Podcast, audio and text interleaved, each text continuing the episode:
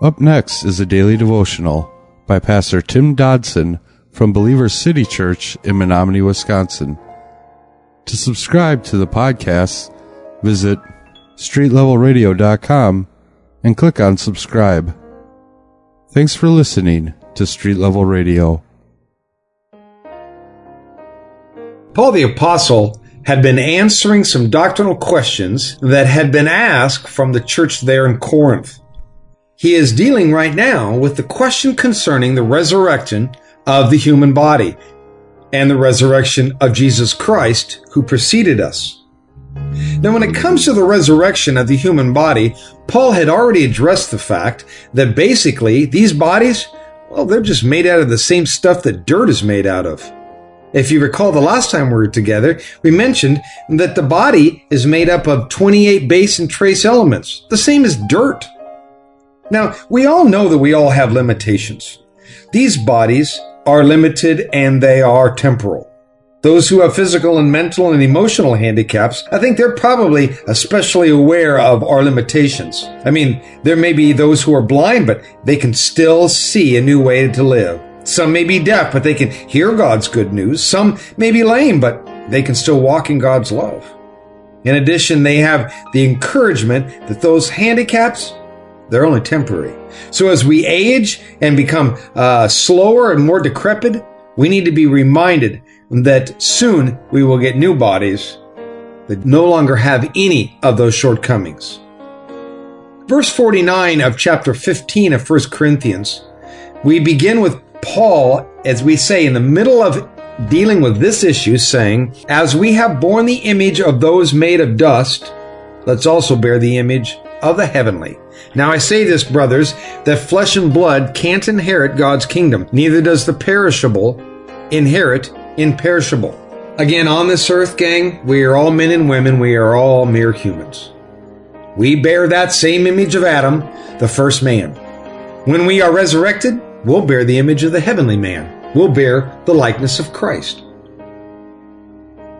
Our present bodies, they're not going to be suited for the heavenly realm. The ones we have now, we know will get sick, break down, and, well, they're finally going to quit one of these days. However, our new bodies, they're never going to get sick and they will never die. Revelations 21 4 tells us he will wipe away every tear from their eyes, and death will be no more, neither will there be mourning, nor crying, nor pain any more. The first things have passed away. Verse 51 of the text says, Behold, I tell you a mystery. We will not all sleep, but we will all be changed. In a moment, in the twinkling of an eye, at the last trumpet. For the trumpet will sound, and the dead will be raised incorruptible, and we will be changed. For this perishable body must become imperishable, and this mortal must put on immortality. But when this perishable body we have becomes imperishable, and this mortal will have put on immortality, then what is written will happen. Quote, death is swallowed up in victory. End quote. Death, where is your sting? Hades, where is your victory? The sting of death, verse 56, is sin, and the power of sin is the law. But thanks be to God, who gives the victory through our Lord Jesus Christ. Therefore, my beloved brothers, be steadfast, immovable, always abounding in the Lord's work, because you know that your labor is not in vain in the Lord. For the believer, death is simply the shedding of the old body and taking on the new.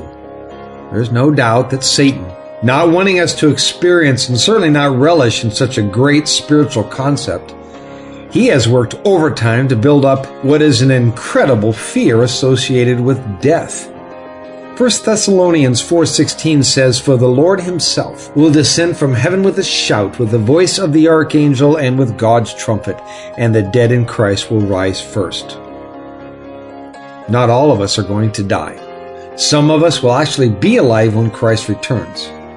So whether we pass from this earthly life to the spiritual with or without the element of death, we all are going to receive new bodies. Try to imagine that unthinkable. All of our brothers and sisters in Christ from all of time being resurrected around us at the same moment. It's not science fiction. It's a scriptural fact. in a moment, it says, quote unquote. And that speaks of the smallest of time measurements.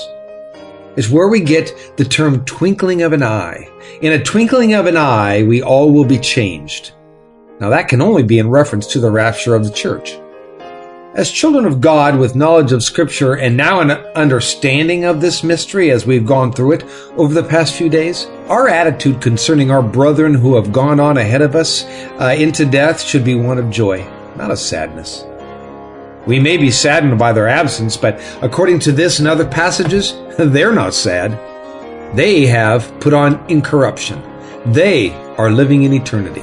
Death is swallowed up in victory. Isaiah 25 8 says, He has swallowed up death forever. The Lord Yahweh will wipe away the tears from all faces. He will take the reproach of his people away from off all the earth, for Yahweh has spoken. All of history's apparent satanic victories, you know, the stuff like the Garden of Eden and the cross of Christ, etc., they all have been overthrown by one deity infused act and that is the resurrection of Jesus Christ. Therefore, or because of all of this, we are now called to, and moreover empowered for a life that is steadfast, immovable, always abounding in the work of the Lord. So let me ask you today, does that describe your life? Abounding in the Lord's work. This is to describe our life in Christ. F.W. Robertson once said, In God's world, for those who are earnest, there is no failure.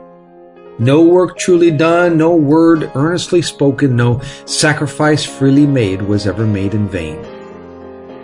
The fear of death, that comes from the presence of sin. Unconfessed and thus unforgiven sin possesses the souls of men, and it naturally spawns a fear of death and therefore subsequent judgment. And this is true whether men will admit it in the light of day or not.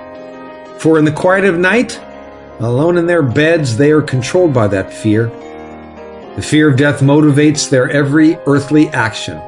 However, if we know our sins are forgiven, then we can face whatever comes, even death, without fear.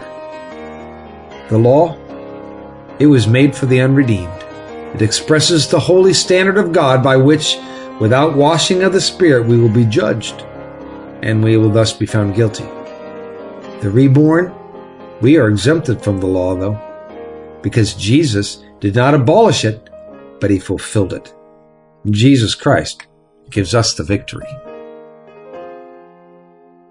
That was a daily devotional by Pastor Tim Dodson from Believer City Church in Menominee, Wisconsin. For more information, on Pastor Tim Dodson or Believer City Church, visit believerstogether.com.